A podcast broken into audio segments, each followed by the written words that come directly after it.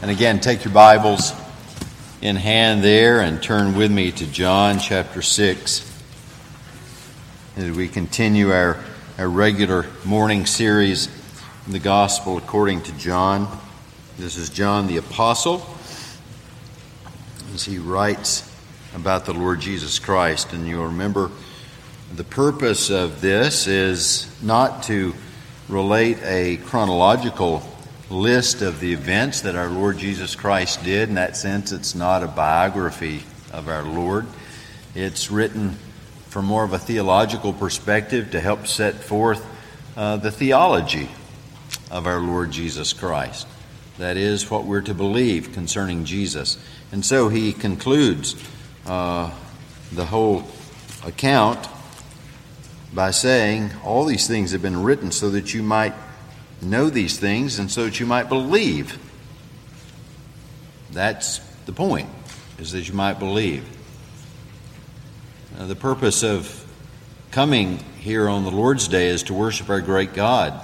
But wouldn't it be a pity if people coming to worship our great God, Father, Son, and Holy Spirit, might leave not believing more, not believing better, not believing more clearly.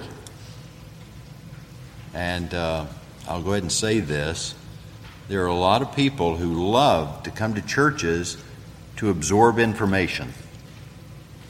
And if you're one of those, you need to repent. That's not the purpose of worship. It's not for us to absorb information, it's about us to adore our great God and King. It's about us loving Him and trusting Him all the better. So, may that be the case here. We're going to pick up where we left off last week in chapter 6. And we're going to begin reading in verse 22.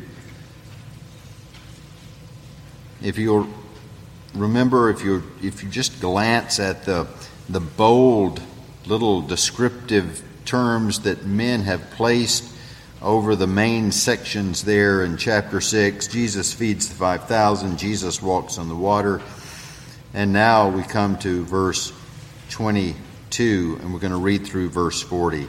On the next day, the crowd that remained on the other side of the sea saw that there had been only one boat there, and that Jesus had not entered the boat with his disciples, but that his disciples had gone away alone. Now, we know what happened because we saw that last week. They went away alone. Uh, a, a, storm uh, is, is brewing, and the Lord comes walking on the water. And he intervenes for them, the Lord of nature. Other boats from Tiberias came near the place where they had eaten the bread after the Lord had given thanks. So, when the crowd saw that Jesus was not there, nor his disciples, they themselves got into the boats and went to Capernaum, seeking Jesus. When they found him on the other side of the lake, they said to him, Rabbi, when did you come here? And Jesus answered them, Truly, truly, I say to you, you're seeking me, not because you saw signs, but because you ate your fill of the loaves. Do not labor for the food that perishes, but for the food that endures to eternal life, which the Son of Man will give to you. For on him, God the Father has set his seal. Then they said to him, What must we do to be doing the works of God? Jesus answered them, This is the work of God, that you believe in him whom he has sent. So that so they said to him, Then what sign do you do that we may see and believe you? What work do you perform? Our fathers ate the manna in the wilderness, as it is written. He gave them bread from heaven to eat. Jesus then said to them, Truly, truly, I say to you, it was not Moses who gave you the bread from heaven, but my Father gives you the true bread from heaven. For the bread of God is he who comes down from heaven and gives life to the world. They said to him, Sir, Give us this bread always. Jesus said to them, I am the bread of life. Whoever comes to me shall not hunger, and whoever believes in me shall never thirst. But I said to you that you have seen me, and yet you do not believe.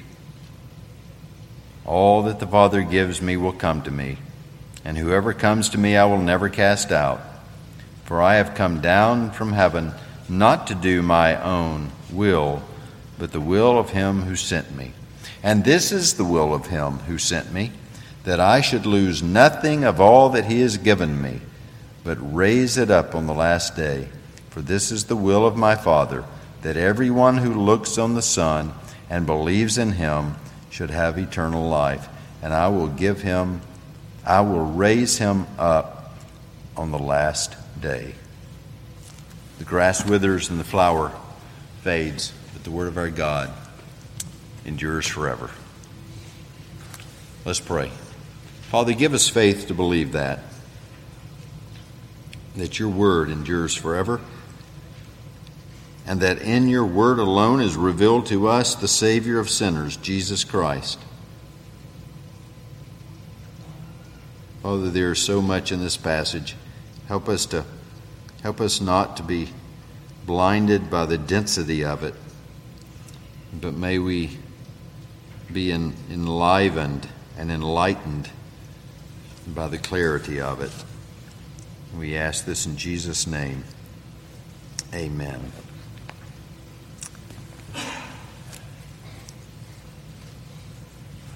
I was uh,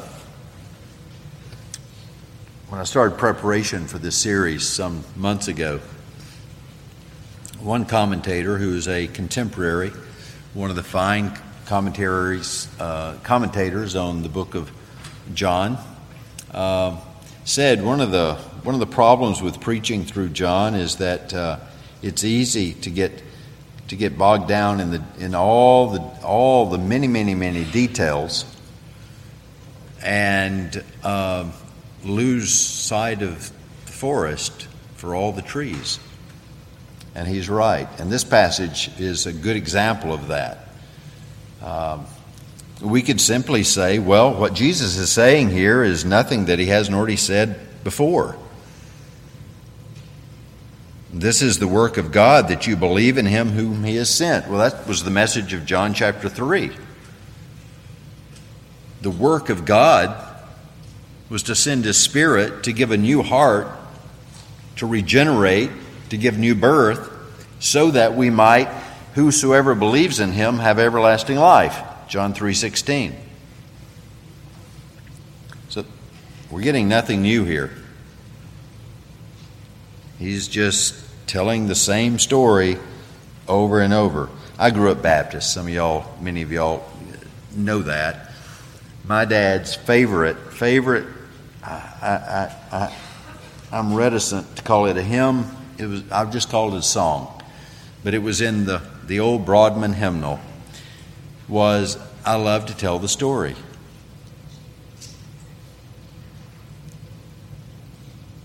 Well, it's not a bad song at all, actually. It's just, it's about me. It's about I. It, that, that's a good country song, but it's, it's not always a good worship him.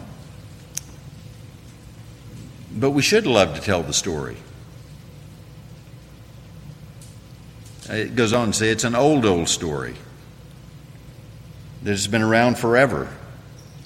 And it has been. And we see it again right here.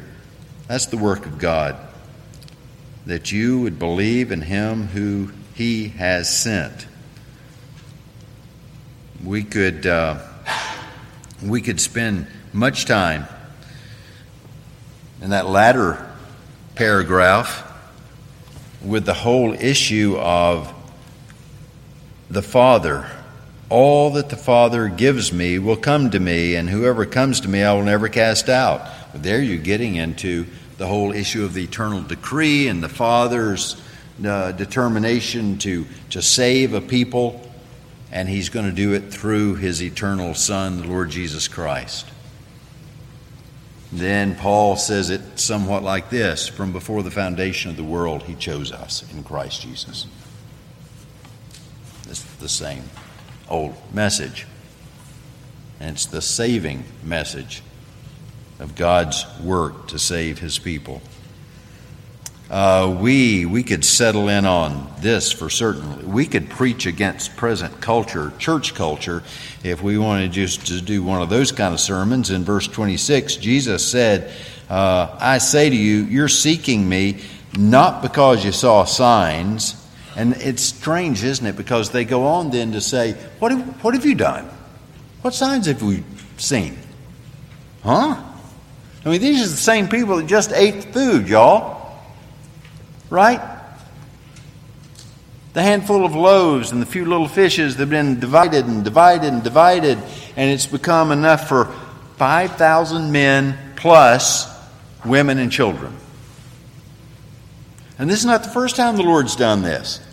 We don't know in what order, whether the 4,000 came first and they've already seen that, and now a second time, or if the 4,000 episode is going to come later.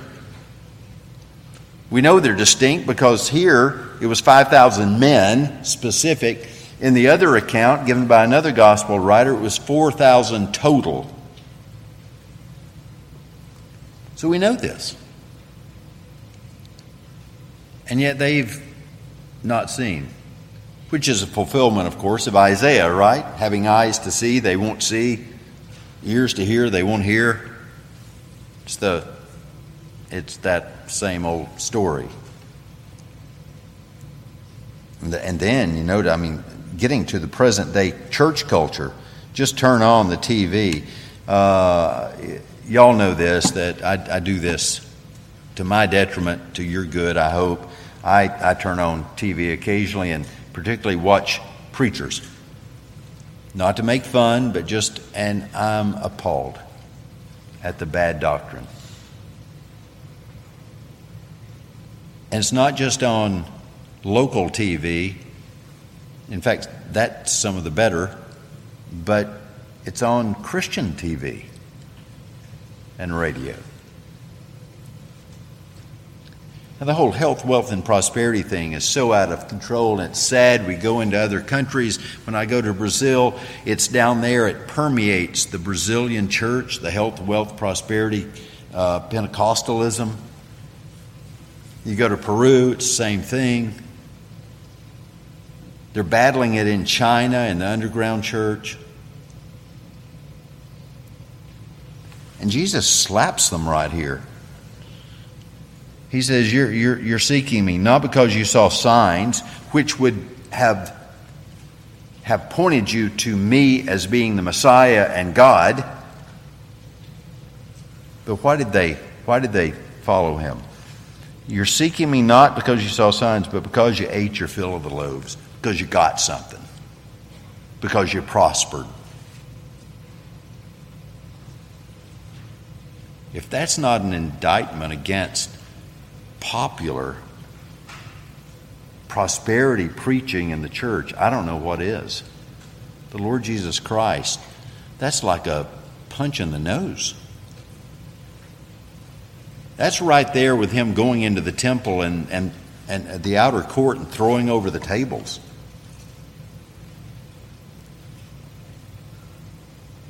But if you'll remember, I, I preface this by saying I could do all this. But as the commentator reminded us who were reading him and preparing to preach this long series of sermons, if you get into that, you, you could end up with a Puritan series of sermons that'll last your entire preaching life. And since my, my preaching life is on the, on the gray side instead of on the brown side, and the less hair side rather than the more hair side, I decided I, I didn't need to do a Puritan sermon series on the Gospel of John. So, this is how we're going to do this. Don't forget what I pointed out already. Those are important. Those are part of the text. But what I want to do is see the big picture here. That the Lord of all, remember what we've been doing. We saw him the Lord of the Sabbath. Then we moved to the Lord of nature. And now he's moving to, to the Lord of redemption. This, this one who is Lord of, of Sabbath, Lord of nature, is also the Lord of everything. And that's where our hope is. And the Lord who is Lord, He is the, he is the master of all things, over all things. Here's what I want to talk about. Since the word believe appears so much in this passage, and it'll continue to, so we'll come back to this in the coming weeks. Let's, let's think about this. The word faith. Faith, believe, trust, all those words being the same. But I want to say something. Faith, like grace, you've heard me say grace. Grace, we love the word grace. Grace is an important part of our, our, our whole culture as a people, as Christians, and certainly as Reformed Christians. But I hear grace thrown around so much, and I wonder if, if if it hasn't lost a good deal of its true meaning. Faith is another word that's similar. Faith is used in all arenas of life. Have you noticed that? Everyone talks about believing and faith and trusting. And you, you whittle through, you, you get through all the weeds, and what are they believing in? They're believing in themselves trusting themselves, trusting their judgment, trusting their this, trusting or trusting this this uh, ideology, or trusting this platform, or trusting. Yeah, if we just think politics, folks.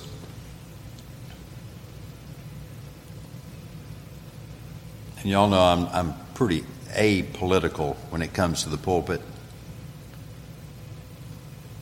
But if politics teaches us anything, is we ought not to trust men.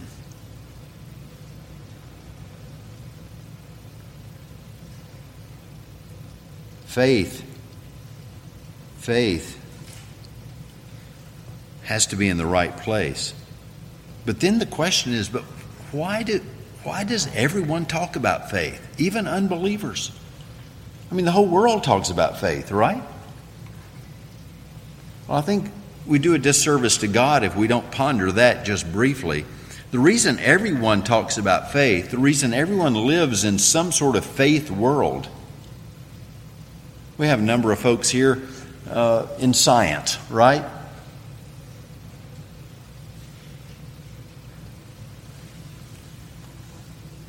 Faith is an important element in science, is it not? I mean, it boils down to well, I accept this theory over that theory because it's more believable to me than that one is. And by the way, if they're not saying that, they're just not being honest.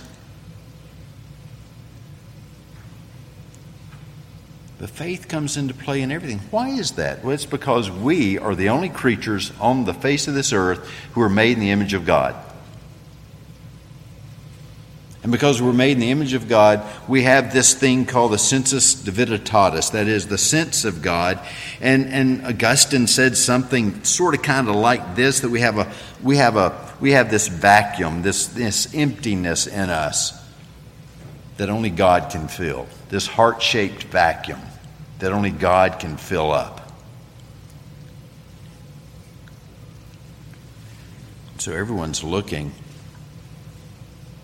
Everyone's looking to believe in something that will satisfy that emptiness. Now, that also explains why we tend to pervert things like love. Love is terribly perverted in our culture, isn't it? I mean, you just think a moment how many different definitions, if you were to say to people all week long, this coming week, when you say love, what do you mean by it? And all of a sudden you're like, what? What are we talking about here? Marriage. We've perverted marriage. And by the way, not just in, in homosexual relationship marriages, but in heterosexual relationship marriages. We've perverted it. Why? We, we, we pervert worship, we pervert faith. It's because we're sinners. That's where I'm going with this. It's because we're sinners. The only answer for sin is faith. That's not technically true, though, is it? That's how the world perceives it, and so that's the reason they believe in something. but it's Christ is the legitimate answer. But how do we come into union with Christ? That then brings up the topic of faith again, right? How do we come into union with Christ? How does Christ end up filling this vacuum? How does Christ end up being the answer for everything? It's through faith. So, not just any faith will do. That's where I'm going with all this. Not just any faith will do. It has to be a faith that has the proper object. And who is the, faith, the, the proper object of a saving faith? We, we confessed this earlier. If you, if you noticed, we confessed that there's only one right faith, and that is we believe and confess that our Lord Jesus Christ, the Son of God, is God and man. And then dot, dot, dot. This passage is all about that. You see the three points that are there on your outlines. We're going to be brief on those. They're all in here. And I'll just point you to them. First, true, proper, saving faith, the faith that will make a difference in your life, the faith that will truly fill the vacuum that exists because you're an image bearer of God, is a faith that's lodged firmly in, in Jesus Christ as the eternal Son of God. He's the only proper saving object. Verse 29 Jesus answered, This is the work of God that you believe in Him whom He has sent. Please notice that. He's talking about Himself, right? And He has been sent. Sent from where? Sent from the Father. Where's the Father? The Father is eternal, He is in eternity. You have to believe that Jesus Christ is the eternal Son of God. You cannot simply believe that Jesus was just a good man. Jesus was a good man to the degree that God blessed him in a way that he's never blessed anyone. I'm just I'm just kind of giving you a few old heresies here that manifest themselves today, don't they? Because if you're a believer, you have friends who believe Jesus was a, well, I have to say he was a good man. If you take the testimony of the Bible, he was a good man. In fact, he was a very good man. At the end of his life, the wicked men, in government even, couldn't find anything wrong with him. Folks, there are people all over the world today who believe that Jesus Christ was a good man, a very good man. In fact, he may have somehow figured out the secret to not sinning. But that's not what the, Jesus is saying here. He says that you have to believe in him whom he, God the Father, sent. In the Old Testament, it was God who could heal disease it was God who could, who could raise the dead. It was God who would forgive sins. And that's the same message as the New Testament, except we learn more, don't we? Because as Scripture unfolds, we learn more about God. And we learn in the New Testament that this God, who is Lord over disease, Lord over death, Lord over sin, is none other than Jesus Christ because he's doing it. He's exercising his lordship as God over death and disease and sickness. He's in control of nature. The one who made it all is controlling it all. You have to believe that. Or you don't have a Jesus that can save you. You also have to believe that as the sent one, he's the incarnate one. In other words, he took on flesh. Verse 36 starts giving that point. But I said to you that you have seen me.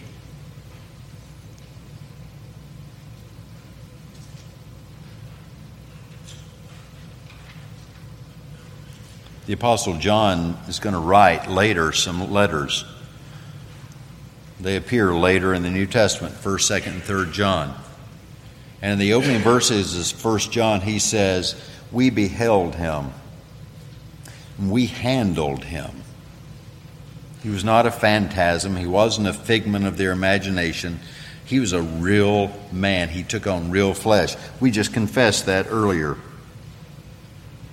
He was born in the world, perfect God, perfect man. He was born of the substance of his mother. He was incarnate. We're coming up on that, that Christian season. We celebrate that year round here, but apparently some churches just do it certain times of the year. When we focus on the incarnation, that he took on flesh, why did he have to do that? So that he could save us completely. Gregory of Nazianzus great early church father, one of the Cappadocian fathers, we call them. He said this that whatever he did not assume, he could not heal. Let me just parse that for you. Whatever this Jesus did not take upon himself, in other words, if he didn't take a human will, if he didn't take a human nature, if he didn't take a human body, he can't save the human will and the human nature, the human desire, the human body. But he did. And so Paul writes about it in Philippians chapter 2 with great precision that he did this to save us from our sins. Verse 38 for I have come down from heaven not to do my own will, but the will of him who sent me. He's doing. In his flesh, he did. He did everything we need, folks, to save us from our sins. And by the way, he continues doing something for us, interceding for us. Hebrews 7:25 says. Verse 40 concerning the incarnation. For this is the will of my Father, that everyone who looks on the Son and believes in him should have eternal life, and I will raise him up on the last day. We behold him. We, we, can, we see him in the scriptures.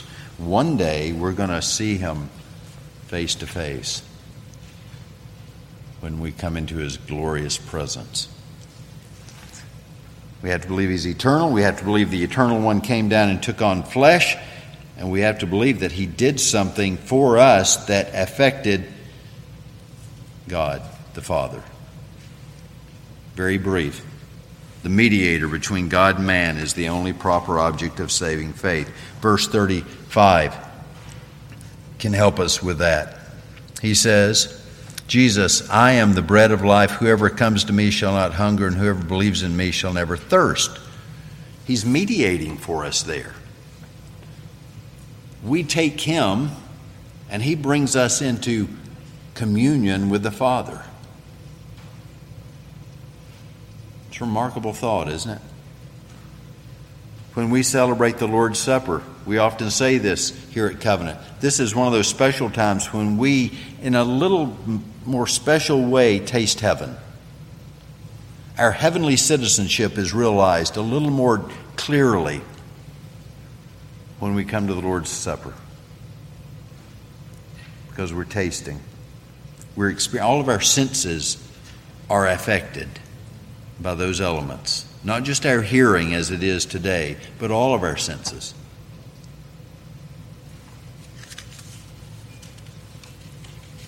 Verse 37 All that the Father gives me will come to me, and whoever comes to me I will never cast out.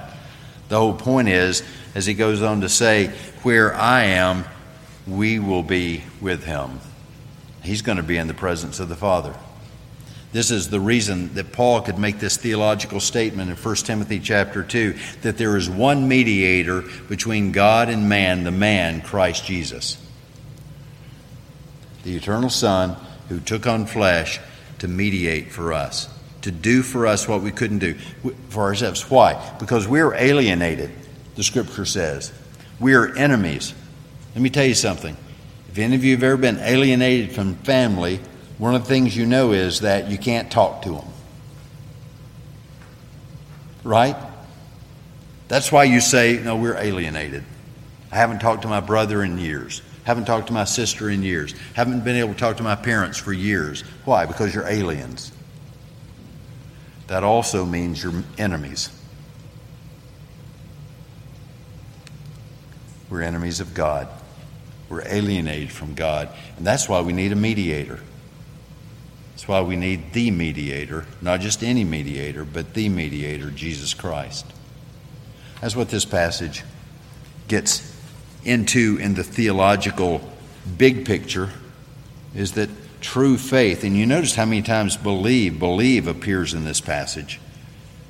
True, proper, saving faith, the faith that will actually bring about a satisfaction in our being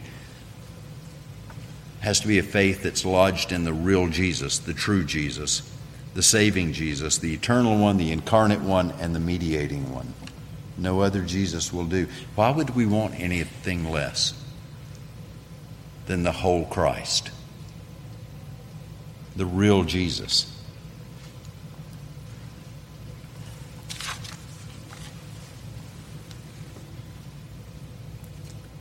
This is the will of my Father that everyone who looks on the Son and believes in him should have eternal life, and I will raise him up on the last day. This message gives us hope.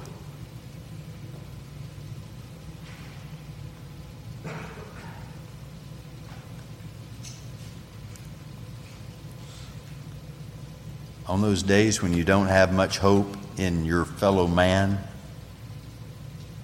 you can have hope in Christ and you can ho- have hope that He's going to do for you now and He will do for you always what you need. So the question is do you believe in the real Jesus? This Jesus, the saving Jesus, the one that the Father sent, the one the Father sent to take on flesh so He could do for you what you can't do for yourself, and the one who mediates for us even now at the right hand of the Father. That's the good news. That's the gospel. Let's pray. Thank you, Father, for your word, and we ask now that you bless the preaching and take the pitiful words of, of this sinner and use them for your glory and for the good of everyone in this room and beyond this room for those who might hear later. We pray this in Jesus' name. Amen.